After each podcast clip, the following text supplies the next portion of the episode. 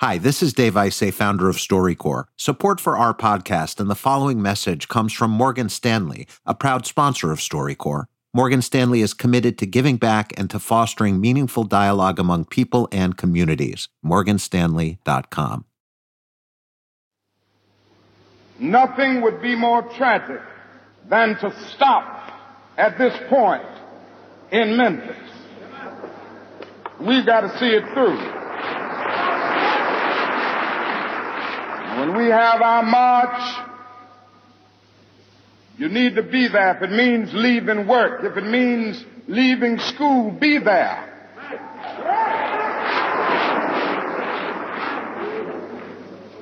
Be concerned about your brother. You may not be on strike, but either we go up together or we go down together.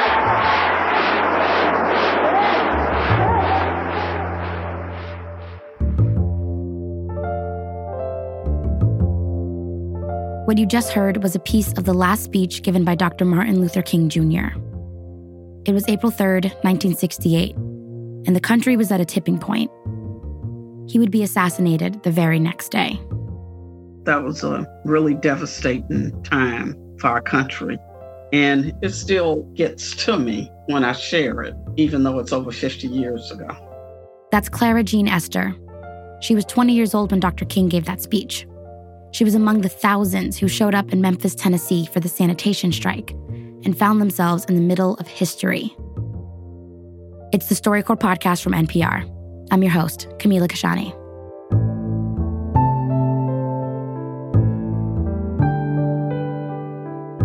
First, we're going to hear from two men who worked for the Memphis Sanitation Department during the 1960s Taylor Rogers and Elmore Nickelberry. They came to StoryCorps separately Mr. Rogers in 2005, and Mr. Nickelberry in 2007. But they shared very similar memories about what led to the strike in 1968. Taylor Rogers starts. Our day was awful every day. We had these tubs that we had to put this garbage in. You put that tub on your head or your shoulder, whichever was comfortable for you to bring it out. Most of those tubs had holes in them that garbage would leak all over you. By the time you got home in the evening, uh, you had to pull out those old dirty clothes where maggots had fell all on you. I had maggots run down in my shirts, and then maggots would go down in my shoes. And we worked in the rain, snowed, ice, and rain. We had to. If we didn't, we'd lose our job. They said garbage man was nothing. It was awful. And one of the main things that really set us off real good was that two of the workers got crushed in a compactor. They got in that compactor to get out of the rain one rainy day, and they got in that compactor, and they stripped some kind of lever that crushed him to death. It was rough. We seen some tough. we seen some terrible things then. Sometimes you cry. Sometimes you get mad and get up in the morning and I say, I ain't going to work. And then see my kids and I look at them. And then I said, then I had to go to work because that's the only way I could feed my family. All we wanted was some decency, some dignity. We, we wanted to be treated as men. So we said that this is it 1,300 sanitation workers. We all decided that we wasn't going to take no more. Uh, you know, if you bend your back, people will ride your back. But if you stand up straight, people can't ride your back. So that's what we did. We just stood up straight and said, I am a man.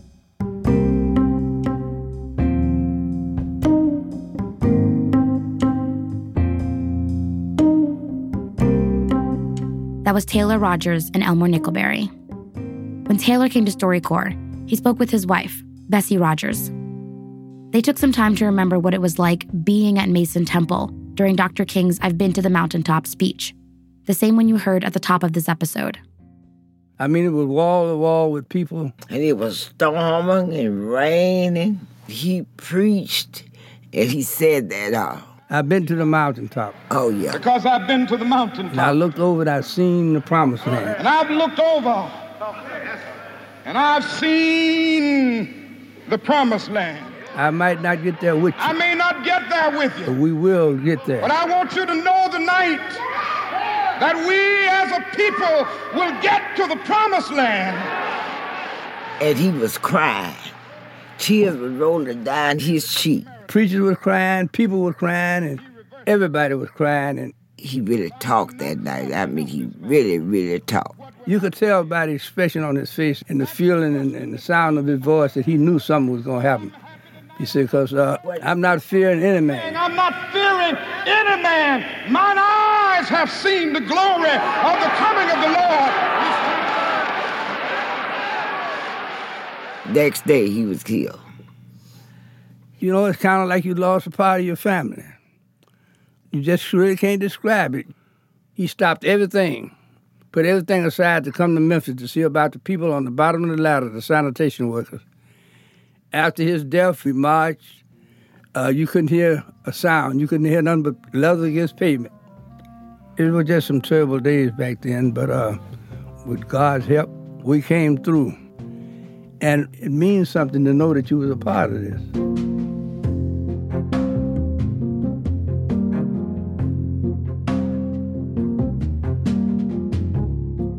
That's Taylor Rogers with his wife Bessie in Memphis, Tennessee. Since their recording, Taylor and Bessie Rogers have both died. Mr. Nickelberry retired from the Memphis Sanitation Department in 2019 after more than six decades of service.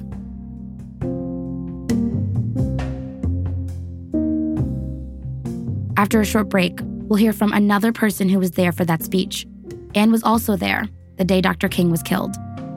Stay with us.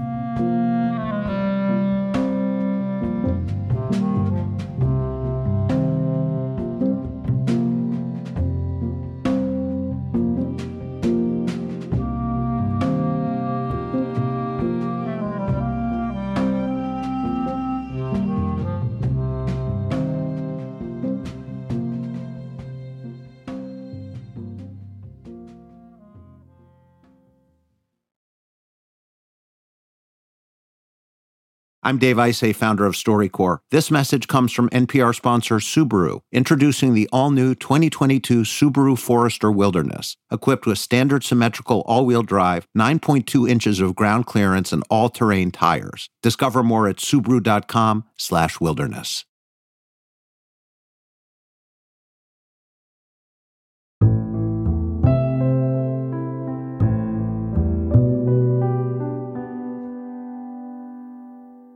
Next, we'll hear from Memphis native Clara Jean Esther, who was a college student in 1968.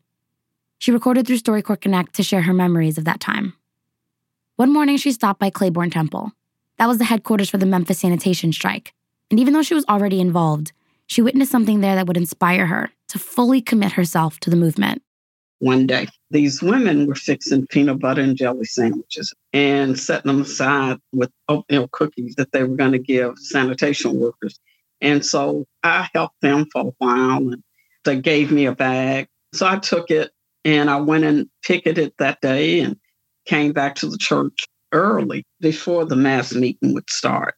So I was in the sanctuary and this mother and two children came and asked if they could sit. So I got up and let them in.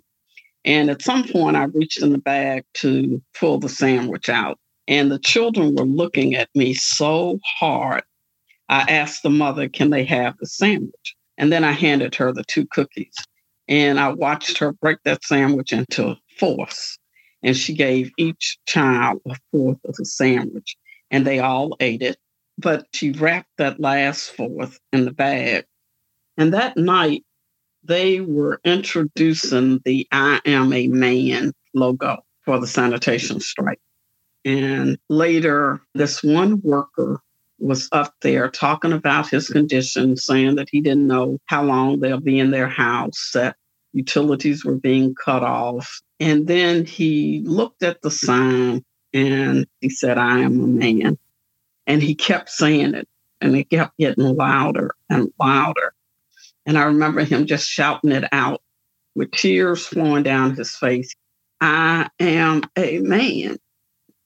And when he came off the stage, he walked down the aisle and asked me to excuse him so he could pass and sit next to his family. And so he sat down, and the wife handed him that quarter of a sandwich and that half of that cookie. And I knew from that day that there was nothing that would stop me from standing up and fighting and trying to get justice for these men that were being treated like nobody. And from that day on, there was not a mass meeting.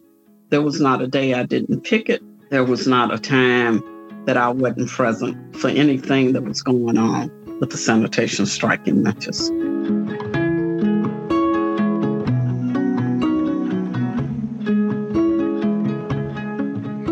Like Taylor and Bessie Rogers, Clara was there when Dr. King gave his final speech. And she also happened to be there the next day, April 4th, 1968, for the moment that changed history, when Dr. King was assassinated.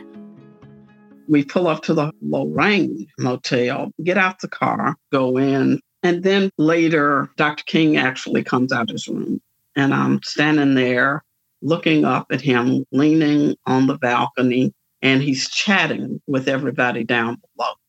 And then all of a sudden, what sounded like a truck backfiring goes off, and I can hear people saying, Get down, get down. But I'm looking still at Dr. King. I saw him being thrown back, and I take off and I run up the steps. And when I get up to where he's laying, I notice this pool of blood around his head. I try to take a pulse, but it's so very faint. And he still had a smile on his face. His eyes were open and looking up. And I hmm. think he was envisioning that mountaintop. All I could hear was, I may not get there with you. I may not get there with you from the night before. When the word came that Dr. King was dead, hate kind of took over. Hate that white America don't want to see us with freedom. So you take out our leader, our king, and you think that that's going to destroy his dream. Y'all are wrong because I think children, years and years to come, will continue to have this dream. I want to believe that Dr. King's life changed everything, and we live in this wonderful country now. But since 1968, I have seen repeated violence. I witnessed George Floyd's and so many others that have lost their lives. So we still got to work on bringing more love and justice to our country before we can become happy with anything.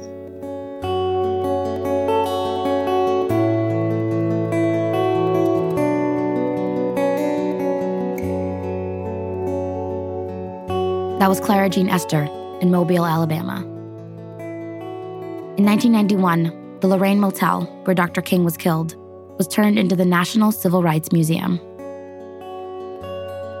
And finally, we want to leave you with the end of Dr. King's speech. We heard a part of it earlier, but we want you to hear it in its entirety. Well, I don't know what will happen now. We've got some difficult days ahead. But it really doesn't matter with me now because I've been to the mountaintop. I don't mind. Like anybody, I would like to live a long life. Longevity has its place. But I'm not concerned about that now. I just want to do God's will.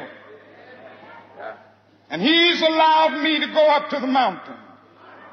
And I've looked over and I've seen the promised land.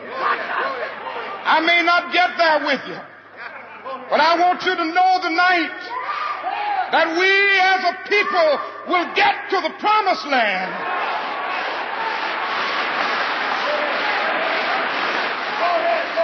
So I'm happy tonight. I'm not worried about anything. I'm not fearing any man. Mine eyes have seen the glory of the coming of the Lord.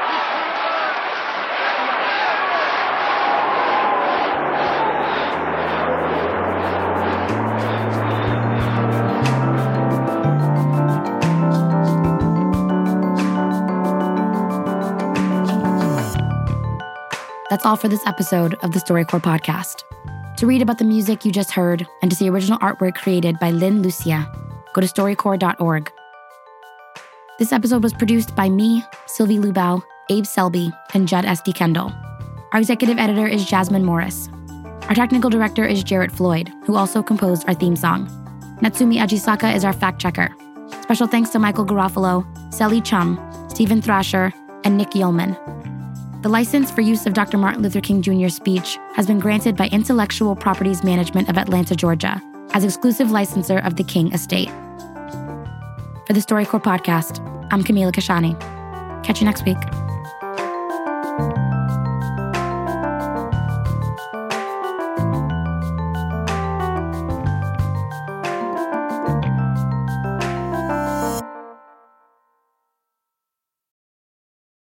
This podcast is brought to you by supporters of StoryCorps, an independently funded nonprofit organization, and is made possible in part by the Corporation for Public Broadcasting, a private corporation funded by the American people. StoryCorps is supported by the Fetzer Institute, helping build the spiritual foundation for a loving world.